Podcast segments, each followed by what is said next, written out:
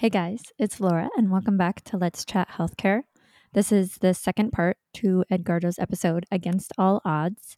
And I think this is a really important episode because this episode really focuses on reflection and kind of how the system worked for him, and maybe some ways that the system can, the healthcare system can be improved for future patients.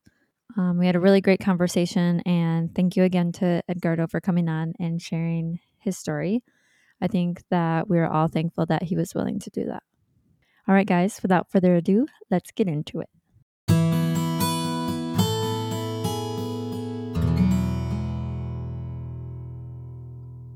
It's hard, you know what I mean? Like to be a patient. So not only was I given this new like vantage point of being a patient, but I was thrust into like full, not just like a patient, like you're a full blown 100% now dependent on the healthcare team to make sure you live.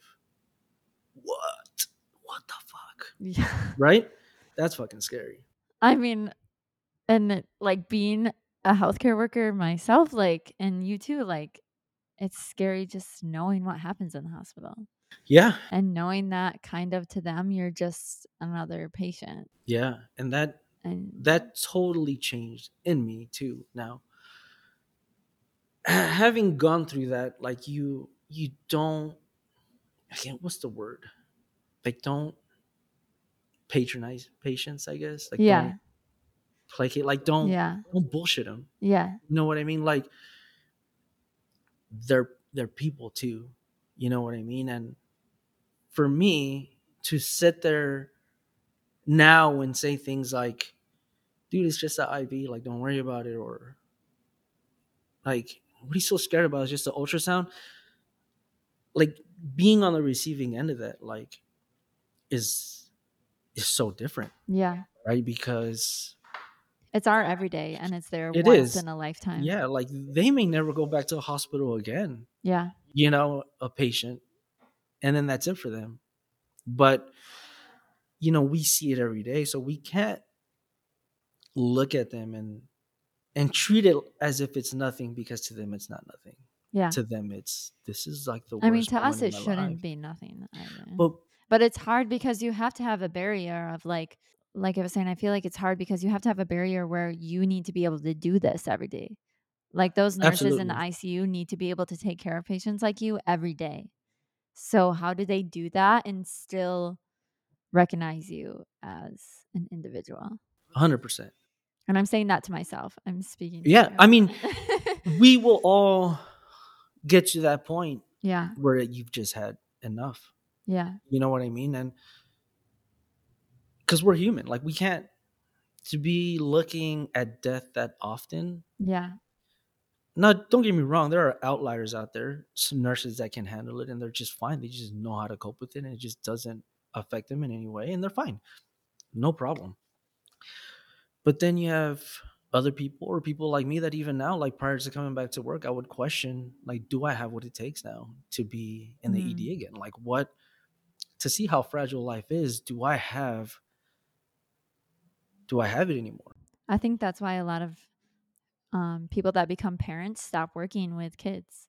Yeah, yeah, I mean, that's another that's a whole other topic of conversation. Now, I'm having this like existential moment in my life where like, wait a minute, like I could die? Like that's not something that people in our age group really have to think about, right? Like Yeah, again, there are outliers, right? You have both ends of the of the bell-shaped curve that will something random happens, but Right. you never think it's going to be you. right. But most of us in our age group we don't, right? Like Yeah. it's not something that we have to to face. We're not going to think think of our immortality, right? Like, Yeah, or mortality i mean Mhm. um so now thinking about that stuff you're like what's what's most important to me you know?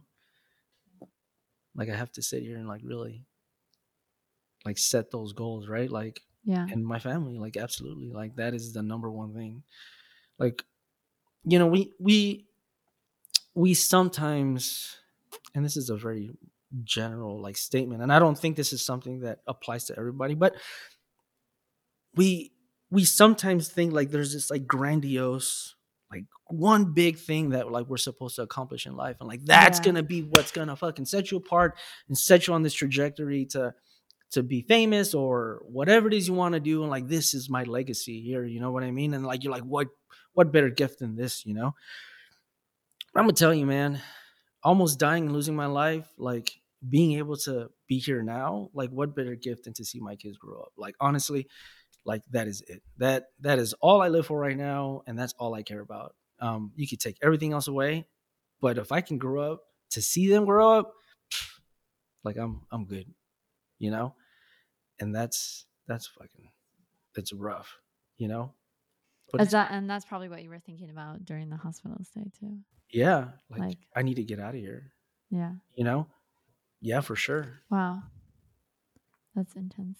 it is intense you know and then i mean i had like you i'm not a spirit i'm a spiritual person i don't believe in like formal religion or anything like that though and i don't go to church like that's just not my thing Mhm.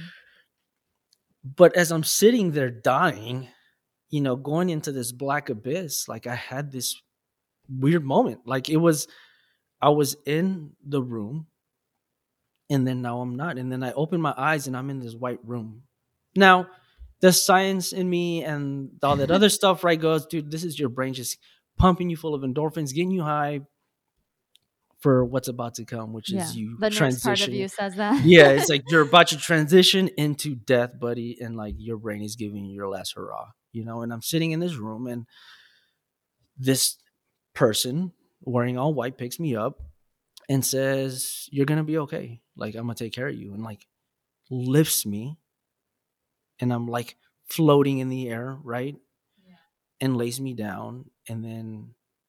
And then when that's done, I open my eyes, and that's when I woke up in the ICU, and I Oh, was like, "What the fuck just happened?" You know what I mean? Now, Who's to say? right? Like, who is to say, right? Like, I can't, There's no logic. like, It's there is no logic, right? Like, you can't we look at want the, science as Yeah, but it's you- not always science. you don't, and like, there are things that you just can't explain, right? Like, now, I always give people the analogy. I'm like, look, man, like, I can't physically see wind, you know what I mean? But it's blowing on things. It's blowing. You, see the trees are swaying. The leaves are are moving through the world, that right? exists. it exists right now i can't physically and tangibly like show you what i experienced but i Yeah. experienced it right like And the effects to- that it has. exactly and to Mhm. deny myself that experience would be wrong Mhm. right and just Yeah. because i don't necessarily believe in something like that doesn't necessarily mean it doesn't happen like i mean there are a lot of things that happen on this on this planet that you just like whoa like what the heck is going on right so and the reason i say that is because on top of the sepsis and on, on top of the blood loss statistically speaking i should be dead right now like there is no reason i should be alive right now and i am you know and How does it? How does it feel to live knowing that? it's very humbling you know what i mean and makes you appreciate like life and like i hate to sound so like simple like i wish i had like some like crazy grandiose thing right like Yeah. to tell you but like oh my god like i had this vision and but it just boils down to the most simple things in life you know and spend time with the people that care and love you and give them that love back like what more do you want you know like like that's it Yeah, you're making me think about my life too. you know uh, like obviously do the things you enjoy Yeah. but if you're gonna do something make sure you're doing it because you love it and because that's where you want your time spent because time is you don't have. you don't have it you don't have it Yeah. you know and that's when people try to get me out of the house hey let's go do you like if i'm gonna take time out of my day to come hang out with you like don't waste my time It's purposeful. it's purposeful Yeah. exactly right Yeah. like we're gonna do this and we're gonna be involved and we're gonna don't invite me to go have lunch with you and then you're gonna spend half of the time on your phone yeah. right like be present in those moments because You never know what you- tomorrow brings. yeah not even tomorrow in the next few minutes like you may never have that again and if i can walk away from my kids knowing for the day like okay my wife and my kids I, I was here and i you know we're laughing and I was here with you, and I walk away and something happens to me, like it sucks, obviously, right? But at the very least, I'll know that I spent. th- The I moments. spent the Yeah. moments with you, and I was there with you, and I no one can take that away from me. Now, if I was there with you and like not paying attention, like that would be my biggest regret walking away. It's like, why didn't I just pay more attention while I was just there? Be present in those moments, you know? It's really interesting to hear you talk about this from kind of like the nurse perspective and also the patient side and like the more holistic side. It is Because I think as nurses sometimes we become too sciency and we think about facts and it's not always about the facts of what's happening. And sometimes you can beat statistics. you can. I was very humbled because prior to getting sick, and this is why I was talking about that whole like spiritual aspect of it. Is like prior to getting sick, I I'm really good at talking to people at work and like, but I don't open up about my personal life. Mm. Like you know, like we laugh and we do things and like we're having these long conversations, but it's like I've always kept people at a distance. Yeah. But then going through this and seeing the community of people that came out to call it pray, to send good vibes into the universe, to wish me well, the amount of people and positivity that came from all of that was again a humbling experience. And I it's like part of you goes, nah, dude, you made it because you got lucky and the doctors did what they were supposed to and all of that other stuff. But the other part of me goes, dude, you're here because the world that you're involved with wasn't ready to see you go. And they fucking fought for you. Like that aspect of it too is really not very nursing and it's very like like you said, holistic, right? And as patients and as people, we need that in our healing, right? Like a lot of these kids that come in now, like it's not just a matter of like reassuring parents, like, hey, they, they do this procedure all the time. Like, how are you taking care of their mental health? Like, what what else are we doing? How are we reaching out to them to make them feel like they're going to be in good hands and build that rapport? Yeah. You know, now having gone through this experience and talking to parents, like they're like, "What do you know?" I'll be like, "Well, let me tell you what I know." Right? Like you can't. Yeah. Now you come with some credibility, hmm right? Because now it's not just bullshit that you're feeding these people about like your job. Yeah. It's now you've experienced it. And you can share it with the rest of us too. yeah and you share it with if people are willing to hear it like now you you you very well know you can't change people like that's not Yeah. something that after a 15 minute conversation right but if the person is willing to listen then i'd be more than willing to talk Yeah. and whoever wanted to listen about anything right like i like now like we're talking about healthcare and it's not to give necessarily patients advice but tell them the story of what you went through and then right Yeah. And how like different perspectives. and exactly learning from that and what can make it better. yeah yeah yeah That's a crazy story. it is crazy Thank you for sharing. yeah I think we already talked about this one. It was kind of like, what did you notice while being in the hospital as a nurse that um, maybe someone who wasn't working in healthcare would have noticed? Yeah, I mean, there's, there's just so much about it, more yeah. though. Still, you know what I mean? Like, True. um, the judgment that we have as nurses Mm. against people, right? Like, one of the other things that I had to suffer through was my pain, hmm and the pain was excruciating And it was from the beginning, from the very beginning. Yeah, so like- I was on Dilaudid from the very beginning. from the moment your daughter had butted you.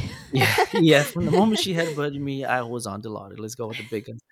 No, um, after I got the drains, I was just in really bad pain. yeah. and I couldn't shake it. So then when I make it to ICU post hemorrhaging and everything, like now I'm in a lot of pain because now I'm having like this like uh nerve pain basically, right? So I'm on uh 75 mic fentanyl drip, IV round the clock for like 3 4 days straight. Wow. On top of that, I'm getting morphine. No, on top of that, yeah, I'm getting morphine and Dilaudid and oxys for breakthrough pain. And these are all opioids. And these are all opioids. These are and you're not going to these say are no big because you're guns. I'm suffering. Like, what are you doing, right? Yeah. And this is this is like something that nurses need to know, right? Yeah. Just and because I'm guilty of it. If you're sleeping, you're not having pain, Yeah. right? Like that is like the one thing that I'm like, there's no way you're having pain right now. You're Yeah. knocked out. You're you look comfortable, right? Wow, how stupid do I feel? Because let me tell you, when you're on that many pain meds, it gets you so high, it puts you to sleep, but you are suffering on the inside. I heard that I've never had those medications, but I've heard that it kind of separates you from the suffering, but you still feel it. Like it doesn't take it away. It kind of like yeah it doesn't patients have told me. it takes the sharpness i guess of it away if that makes any sense like that Yeah. but i was It's still there. very present and aware of how much Mm. suffering i was going through It's interesting because some of our pain scores are even based on if they're sleeping. yeah right That's interesting. and that needs to get changed right our Mm. judgment on people who are going through that needs to get changed because i didn't like don't try to make me feel shitty because i need more pain meds because i'm suffering yeah. with your dirty looks like how is that fair to me like yeah. now i have to feel guilty that now i'm supposed to suck this up like it's like dude like i'm suffering here and just because i'm asleep doesn't mean i'm not suffering my Yeah. dreams of those pain dreams is what i call them are the worst ever anxiety like you're in pain you're like anxious you can't and all the pain meds did was for sure take the edge off but it basically gets you so high that you sleep through that you're just not conscious i guess if you want to say right like as you're suffering wow. to basically shut you up So you don't really know what's going on. so you do right and you're just high high high high like high as a kite wow. and then um, and then being able to i'm thinking about like just if you were trying to have conversations with the doctor and make decisions about Yeah. things what about people yeah who don't have caregivers there? and Like, someone that your wife is a nurse which is really awesome that she could be there yeah. for as much as she could. Yeah like what, what what would i have done? like it's just this Yeah. high patient just laying in bed not Yeah. knowing what the hell's going on. I mean there are those patients A hundred i'm taking care of them. A hundred percent. Yeah. It's like how do you fix that? Yeah. I don't know. I, I don't don't, know. know, right? Like even gone through it, like is there a solution? You're right. I don't know. I will tell you what though, there definitely needs to be more follow through Mm. or follow up once you get discharged. Absolutely, a hundred percent. And just having actually a that nurse. was one of my next questions like what do you think were the long-term impacts oh my god, or the major ones long term impacts. yeah You know, ah, dude. Physically, like I'm ninety five percent of what I used to be. Like you know, it's like you You're like, like a when you out, yeah i'm a year out now so Okay. you crash a car you get it back like it just doesn't drive the same you know what i mean paint color's a little Y- odd. right you get like, what i'm saying really yeah like it's not the same red and it's making this squeaking noise every time i turn and that's that's that's where i'm at now you know what i Mm. mean like i'm not what i used to be and that's okay i've Mhm. learned to accept this new me because we are every day transforming and transitioning into different phases of our lives and unfortunately i had to go through that but this is a new me and there's nothing wrong with that right i still have like nerve pain because on top of all the liver drains and everything that i had i i got uh, loculated empyemas so basically I don't know what those are. basically the infection was so bad in my liver cavity that it was drawing pus and everything into my pleural space Like your lung my space? lung space so outside of the lung in this cavity. So i'm filling up with fluid in my lung cavity and it's not letting my lung expand. Oh my gosh. yeah so You'd never think that things like this can happen. exactly right and that's you That's like the, the a nurse, as a nurse i'm like it's so simple you're going in for a liver drain like and then you go home on antibiotics.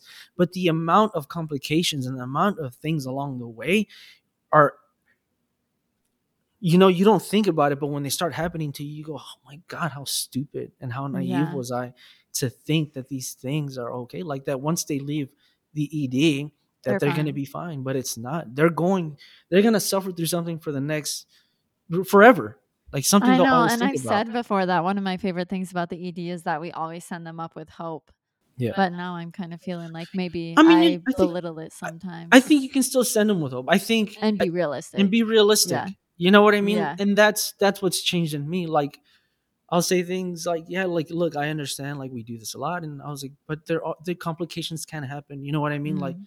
I don't want you to feel like we're we're gonna treat you like we're not gonna be careful, but I also don't want you to feel like this is the end all be all either, Mm. right? Like getting healthier is a process and it takes time and it t- right it's not going to be like you just walk out of here on monday on antibiotics and then all of a sudden you're back to yourself because Because that's what moment- when you left the ED, is that what you thought was going to happen? you're gonna get these drains and yeah, and then I was just gonna go home and keep washing dishes. Like I was like, I'm gonna be fine. Like it's just a drain and a PICC line, right? You don't think about it, but then you go, wait, it's a drain and a PICC line in my body, right? And it's not just and it's like we see PICC lines every day. Like every fifth patient yeah, yeah, like right here. That's it, right there. Forever remind me of Um, my PICC line and my IJ scar. And I get some makeup for that. no, that's all right. It's a it's a battle scar. But you it's so in a very simplistic way you think about these things and you say it's just a PICC line, right? Like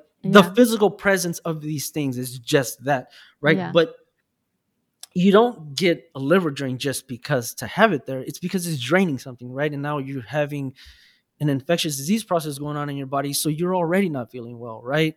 And then you get a PICC line, and what do you get PICC lines for, right? For antibiotics and all this other stuff. So it's not just a PICC line or just a drain. Like these things are taking a something toll on your body. something that i realized about that when you were talking was like fever every kid that i see i see 200 kids a day with fever i'm like fever like nothing but even just having a fever throughout that whole process that you did like that was a huge impact like just the fever alone Yeah. like making you feel Yeah. already Yeah. miserable Two weeks. I had I was febrile for two weeks, and finally it stopped after Um, two whole weeks. people come in with fever i'm like "Mm, whatever like this is nothing There's nothing, but you feel like you crap. feel bad Yeah. yeah, You feel like crap, and I feel like that's when I start to, like, have I lost the edge, right? Because yeah.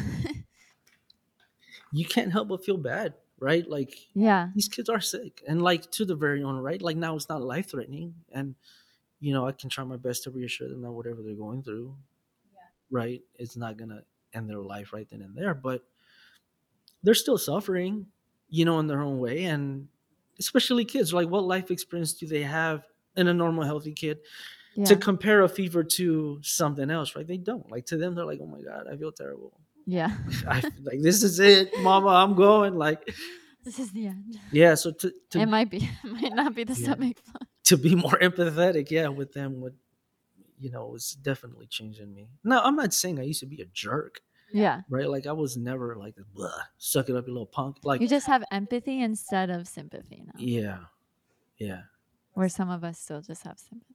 yeah. I don't know. Do you?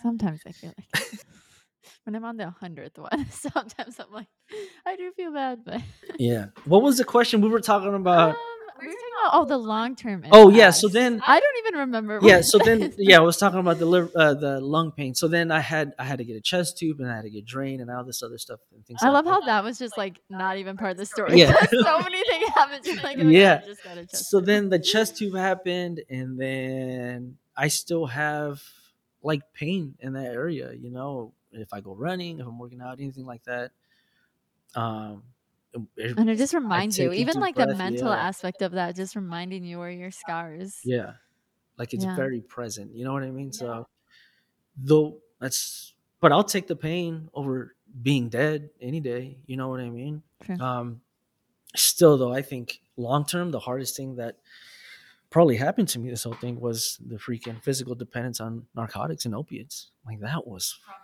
fucking brutal dude like and the naive gardo it's like That's a nurse. that's a nurse was always like dude like addiction to these pain meds is it's a state of mind like just stop taking them right yeah. Wow. how stupid was I? Very stupid. Um, I got discharged. So they finally weaned me off of the IV fentanyl. And then I'm on MS Contin, Lyrica, Oxys, and Dilaudid. And Wow. then That's this on the floor. Yeah, because I'm still having a lot of pain. Yeah. Now, on the day of discharge, this is now a month later. I was in the hospital a month. Wow. on the day of discharge, they wean me down on my morphine. And then I'm fine on the oxys, everything's good. So I was weaned down. I was already given like a partial dose of what my body was used to, and I get discharged home. I go pick Shelly goes and picks up my meds, and then um they're like, Hey, there's something wrong with the morphine prescription, whatever, yada yada yada. Whatever. Just leave them, we'll take care of it later. That's Um, what you said to the pharmacist. yeah, Okay. that's what we said to the pharmacist. leave it. Uh, I don't need it. I just won't take the morphine. Like I don't need it anyway. Like that stuff is bad for you. Six, seven hours after being discharged, I wake up from I was sleeping on the couch and I feel like I was dying again. I was shaking, I was sweating, I had my heart was racing. I felt like I was dying again. And I was like, I'm crying, like, how is this happening again? I'm on antibiotics. Like, I'm trying to talk myself through. I'm like, it can't be febrile because I'm on antibiotics. Like, it doesn't make any sense to me why I'm feeling like this. And then I'm like shaking and sweating and like, I don't know what the fuck is going on. And then I sit there and I'm like, I think I'm having opiate withdrawals. And I fucking pop a oxy and it was as if nothing fucking and I was like, oh my God. Wow. I was like, I am physically addicted to well in my like yeah. I, I'm a drug addict. Like that's right, like that's what went through my head. And then I mean, let's clarify now, like there's drug addiction and then there's like a physical dependence on Yeah. opiates, right? There's two very different things. Mhm. So when I finally came to that conclusion, it was it was the start of one of the longest rehabilitations that I that more than the drain and the liver and all that other stuff. Wow. And you know, you think back and you go, well, what was I gonna do? Not take the pain meds? Like what? Yeah. Like what do you do? Like what would you have done could you different? fault them? Like I'm suffering. yeah. Like do- don't give him medicine. Like he needs medicine. Did they give you any education on it or my pain doc they finally consulted a pain doc when i was in icu because they were like dude if you want to go to the floor and get out of the icu like you have to get off of this iv fentanyl like 100% like we can't send you over this so they're like let's consult the pain doc and then we'll see what we can do and then the pain doc was like well what you're having is nerve pain so i'm gonna put you on lyrica ms contin like a delayed morphine release and then oxy for breakthrough pain and things like that i was like okay. fantastic. He gave me five and 10 milligrams. I was like, great. We transitioned over and I was doing well and everything. And then uh, it happened quickly. He was like, just so you know, when you get discharged, you're going to have to see a pain doc to get off of these meds. I was like, okay. All right. just stop taking them. Like, what's the big deal? Right. Yeah. And that was it. The conversation never came up again. He gave me two people that I he thought I should I should And call. it was like right after you left the ICU. Yeah, like I think a Yeah. week or something like that after. Okay. Um such a great doc. Like I'm not even right. Um so then now I'm home. I I get a taste of what uh, opiate withdrawals feels like and it feels terrible. So then now I'm taking more pain meds and I'm taking in the hospital it's so easy to be on that Q8, Q4, whatever, Yeah. right? Because there's somebody around the clock giving you meds. But when you're at home, you're gonna be getting up at three in the morning, two two two twenty five in the morning to take your meds. Like yeah. all your meds are going to be taken during the day to get Yeah. seven in the morning to midnight. Like that's all that's Yeah. going to happen, right? So now all of these pain and opiate meds are given in the bulk of the day. So I'm high, asleep on the couch all day. I sleeping like Sleep 20 all hours, like Oh just my sleeping like 20 hours, Oh not eating, keep losing weight. At this point, I when I first got sick, I was at 175. When I got out, I weighed 139 pounds. I remember seeing a picture of you and I almost didn't recognize you. I didn't recognize myself when I looked into the mirror for the first time. Yeah. fr- from in the ICU, like I started crying because I was like, "Who the fuck is this dude?" Like, Yeah. just gone. I wasted away. It was mind blowing. Suffering again, another thing that you don't ever think about, right? Um. So then I'm high as hell, and then in this like moment of like five minute clarity, I wake up, and then because by the way, Shelly, this whole time is like, you shouldn't be this way. Like, there's something wrong. Like, you shouldn't be getting worse Yeah. If you're out of the hospital. You should Yeah. be getting better, you know? So her recognizing that something was wrong and pushing, and, like forcing these conversations out of me. And then, And also you recognize that it was opiate withdrawal yeah, like in the beginning of the show. yeah, it's, Yeah. it's crazy. I don't know. I mean, I don't even know what, I mean, maybe I guess the nurse in me, like on top of like hearing this stuff, you know, you come to that conclusion and then like so she told you that something's up. something's wrong. Yeah. So then we called, I reached out to those two pain And you were just high, so you're like, okay, Shelly. Yeah, no, yeah, I just like, do whatever. Come on, join me. Here, have one. Yeah, come on. It'll be good. It's faster if you snort it. Um, And then so we call a pain doc, and then one of them's like, and this is a, now a problem with the system, right? Oh, we don't have appointments for another two weeks. It's like, dude, I'm literally telling you I want to get off of payments and narcotics. Like, and you're not, you, You can't see me. Like, it, you can't yeah. see me. Like, how is that a thing? And then I call somebody else, and they're like, well, we have something in a week. And I was like, I can't wait a week. I was like, the longest I'll give you is to Friday. Can you see me this Friday? This is like Monday or Tuesday. She's like, hold on a second. Okay, we'll see you Friday at such and such, right? Right. Now, luckily with insurance I have, I was able to go like anybody, Yeah. right? That would had appointments available. So I went and saw this dude and I sat down in there and I was like, look, dude, I was like, here's the morphine. Take it. I need to get off of these meds. I was like, because I feel worse. I was like, I haven't shit. I was like, I can't poop Because it makes you because it makes you constipated. constipated. I'm Yeah. sleeping all day. I feel worse than I was when I get. and I actually feel like I'm bad. And he was like, "Well, you just saved me like the hardest conversation that I usually have with my patients." He Is was like, off. ninety percent of the time, I have to convince people why they don't need this medicine. Mm. And he was like, "And you just that was it. It was done." He's like, "This is what we're gonna do." So he put me on like this regimen. Subutex, clonidine, uh, like Zofran, all this stuff for withdrawal symptoms. And then, you know, again, naive me, I was like, cool, fantastic, right? Not realizing that uh buprenorphine or Subutex is also like so what it does is like it binds to the same pain receptors that the opiates do. Oh. So it's stimulating like you're getting the neurotransmitters and like chemically prevent the withdrawal.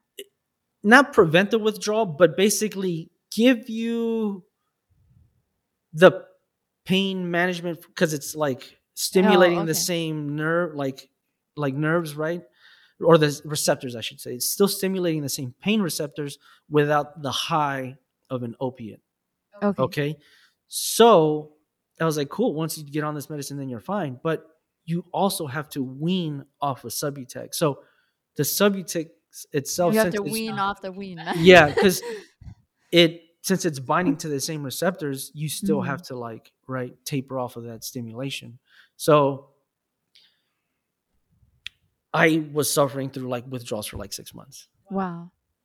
And if no one's ever gone through like opiate withdrawal or anything like that, like that'd like be like me telling you, dude, like being pregnant shouldn't be that bad. Like you just right? Like who the hell am I to not never one, I'll never be able to experience something like that. Yeah. And two, never have something growing in me to be like, yeah, or, or to Yeah. the stupidity of being like, oh yeah, well, I would imagine being pregnant is like getting kicked in the balls. Like, how stupid is that? Like you can't say, say th- yeah, you but you can't say that, right? yeah. So like the best way I can describe these withdrawals is like you you feel like you're dying while you're on the meds and you feel like you're dying when you're off of them. And For six months. for six months. And Oh every day is just a battle of like, like, do I sit here and suffer and like feel like I'm dying, or do I go pop oxys? Like, what are you gonna do? And you see, it opened my eyes to how easily it is to fall victim to something like that, right? Like, and Wow. like, and you, right? Like, you're patient. And like, what are you I gonna mean, do? like you said, you're thinking back, like you wouldn't have changed anything Yeah. in the hospital necessarily. like the, yeah like what are you gonna say don't give Yeah. me pain meds like you Yeah. need pain meds like i don't know I mean, even during like the procedure, they should have given you more.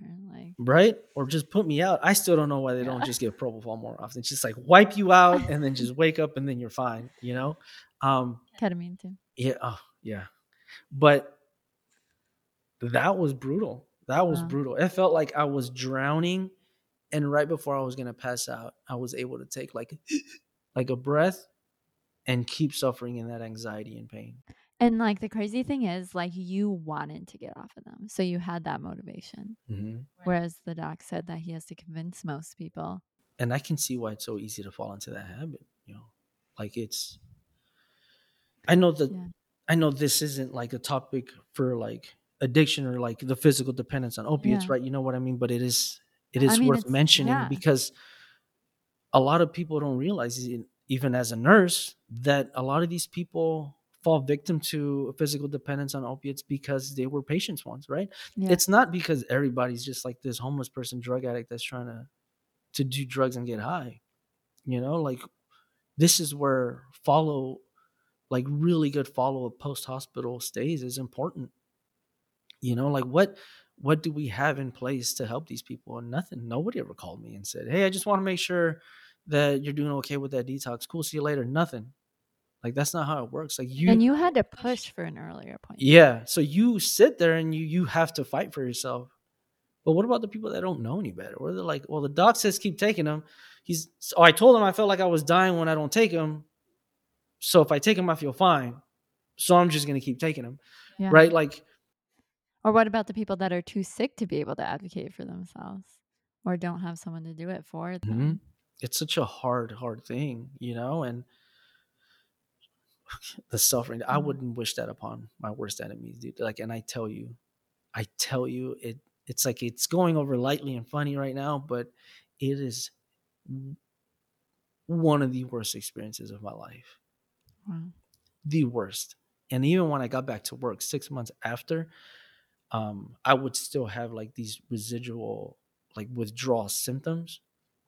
So like the nasty hot flashes, like feels like your heart's racing, like that would come from nowhere. And it's what the general population doesn't understand is that like these opiates literally change your biochemistry. So you go from never needing something like this to it Your body it's expects it. physically manipulating you to expect it and make you feel like you need it. So,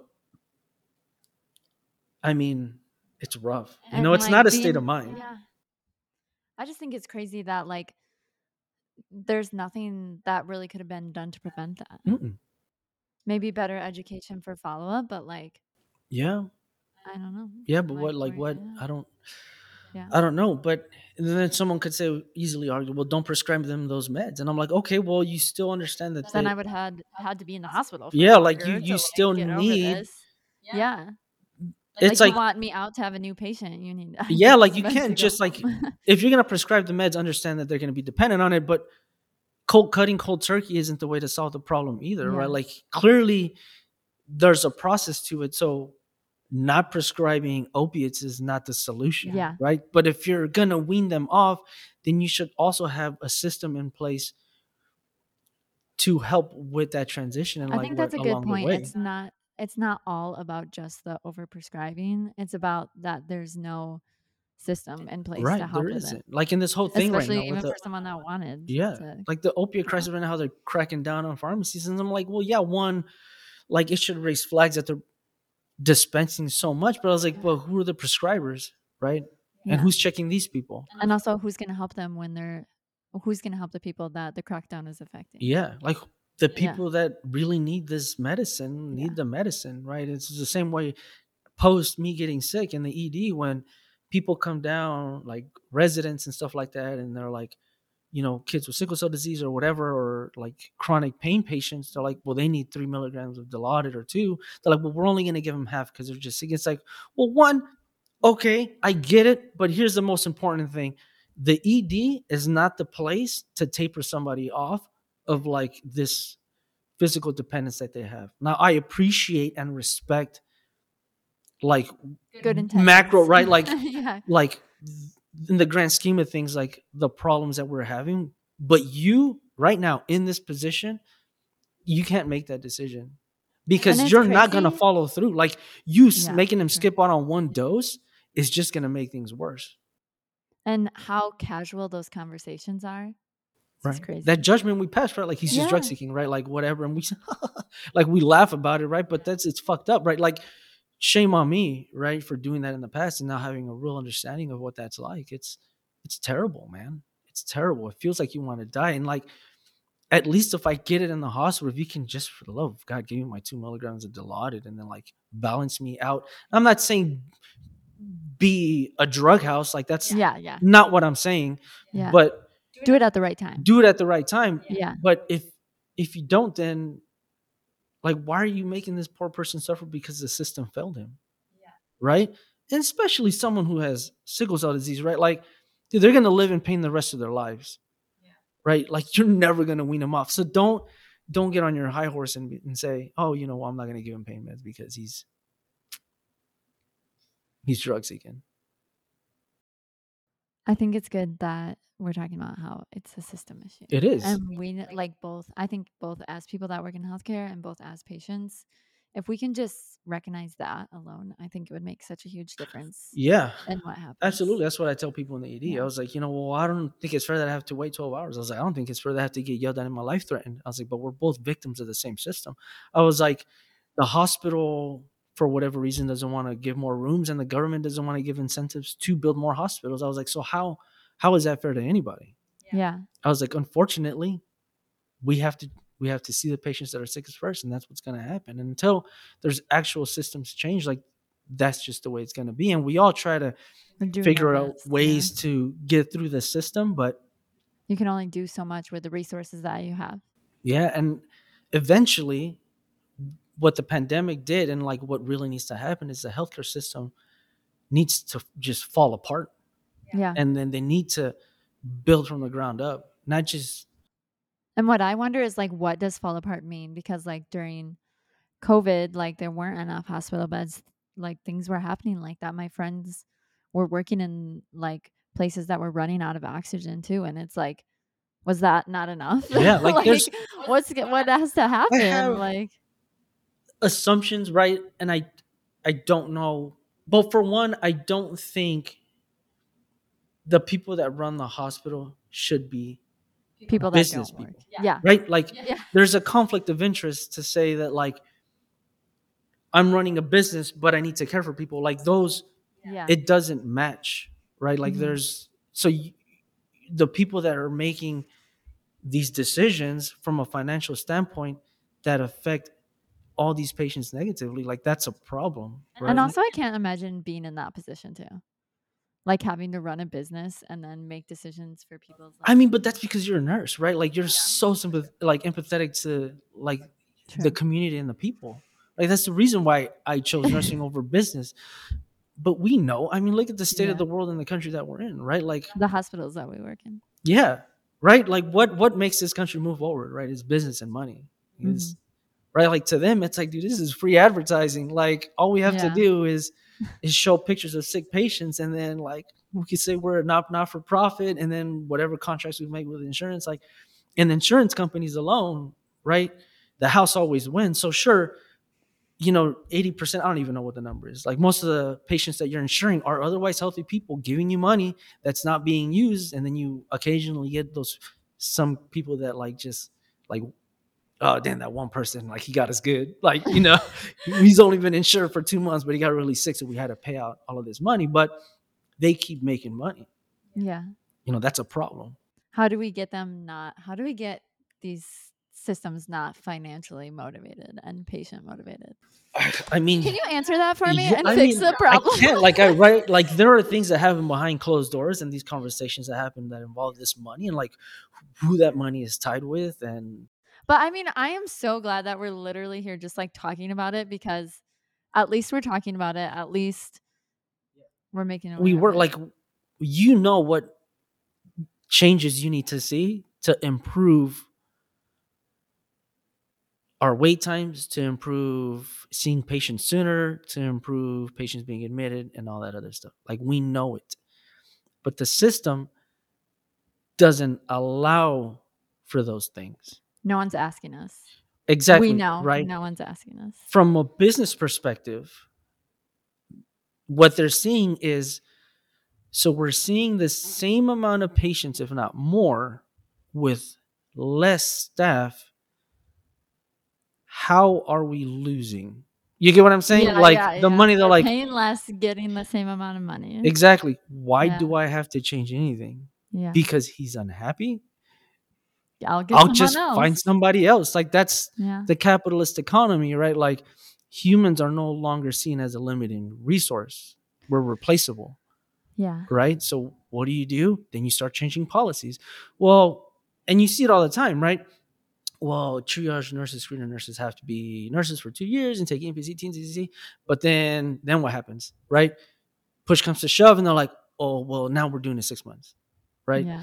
And then they're finding ways to Work uh, with- Around- around the system that's working against them. exactly And then the problem with that is patients are going to suffer they are and patient outcomes are going to suffer and we're going to suffer. and and who's the face of Yeah. healthcare right like it's gonna be the doctors and the nurses it's never the the board members right they're never put put on the news and say hey you let this kid die in your ed because you know you didn't right that doesn't happen yeah.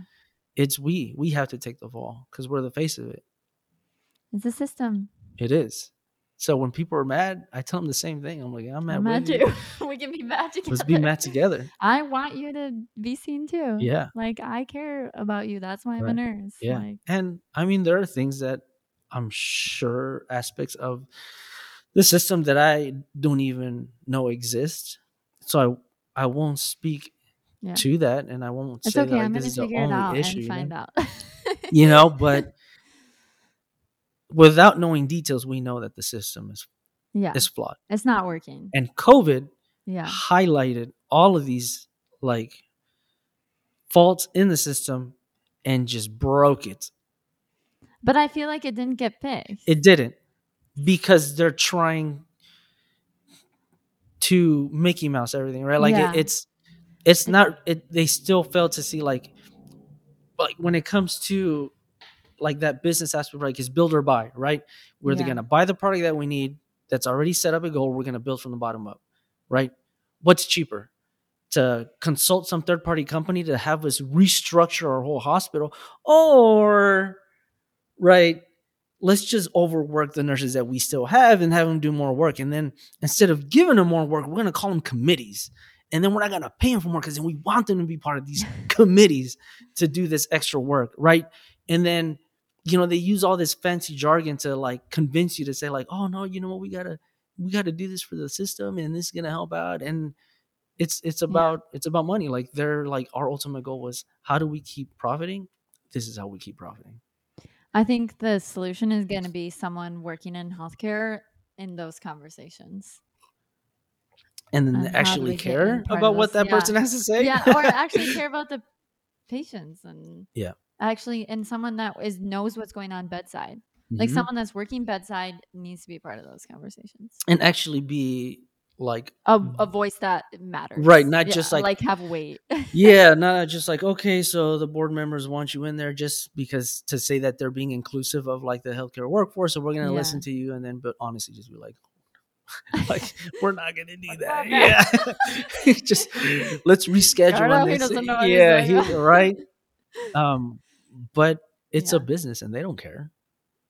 They don't. It sucks. Yeah. I'm sorry that you had to experience all that, but thank you for sharing it. Of course. I mean, I think that just hearing this story, like people that don't work in healthcare, people that haven't been patients, like there's so much to learn. And like, I think I mentioned this before, but like you as a patient in the hospital almost dying, like that's not the person that needs to fix the system. Mhm. It's just, like people that are out here that have the energy and the ability to advocate and like we need to because like you're like what happened to you you never know like next week it could be you in the hospital and like what are you going to do to make that a better place for yourself Mhm. your loved ones other people like Yeah, Yeah. because i'm not asking you yeah, no, because like you said, right? Like the through line of all of this is like we realize that there's a problem with the system, Yeah. and how do we fix that? And me being a nurse and being a part of that system didn't navigate it any really differently. true Like I didn't say things that got things done. I didn't. As I was coding, they were all just standing there. No matter what I said, nothing changed. Right? Like I still got slapped with a bill. I still got slapped with co-payments, right? Like I don't have the higher up on anything. Like Yeah. I'm just as much a part of it as anybody else who doesn't have any knowledge of it. Right? So, yeah right, we need to see change in that system. yeah I mean, I just don't know what it looks like what that looks like. well thank you for coming on the podcast and sharing i i think there's so much to learn and understand from your story. And I really appreciate you coming on and sharing it. Well, thanks. I'm glad I could share it. You know, Yeah. I mean, I'm glad you're here. it's just a it. story. Yeah, I'm glad I'm here too. yeah, I guess my biggest, my biggest regret, if I had one out of everything, would probably be, biggest Yeah. yeah, you can. Okay. Yeah, you can. Is that I didn't get braces while I was sick. Because I didn't want those pictures anyway. I yeah, you know, because as you're sitting there not eating and everything, it would have been like the perfect time to just like have a mouthful of wire. So don't Alright, get That's braces a takeaway from after you get sick. Don't get braces after you get sick. Get it while you're sick. Uh,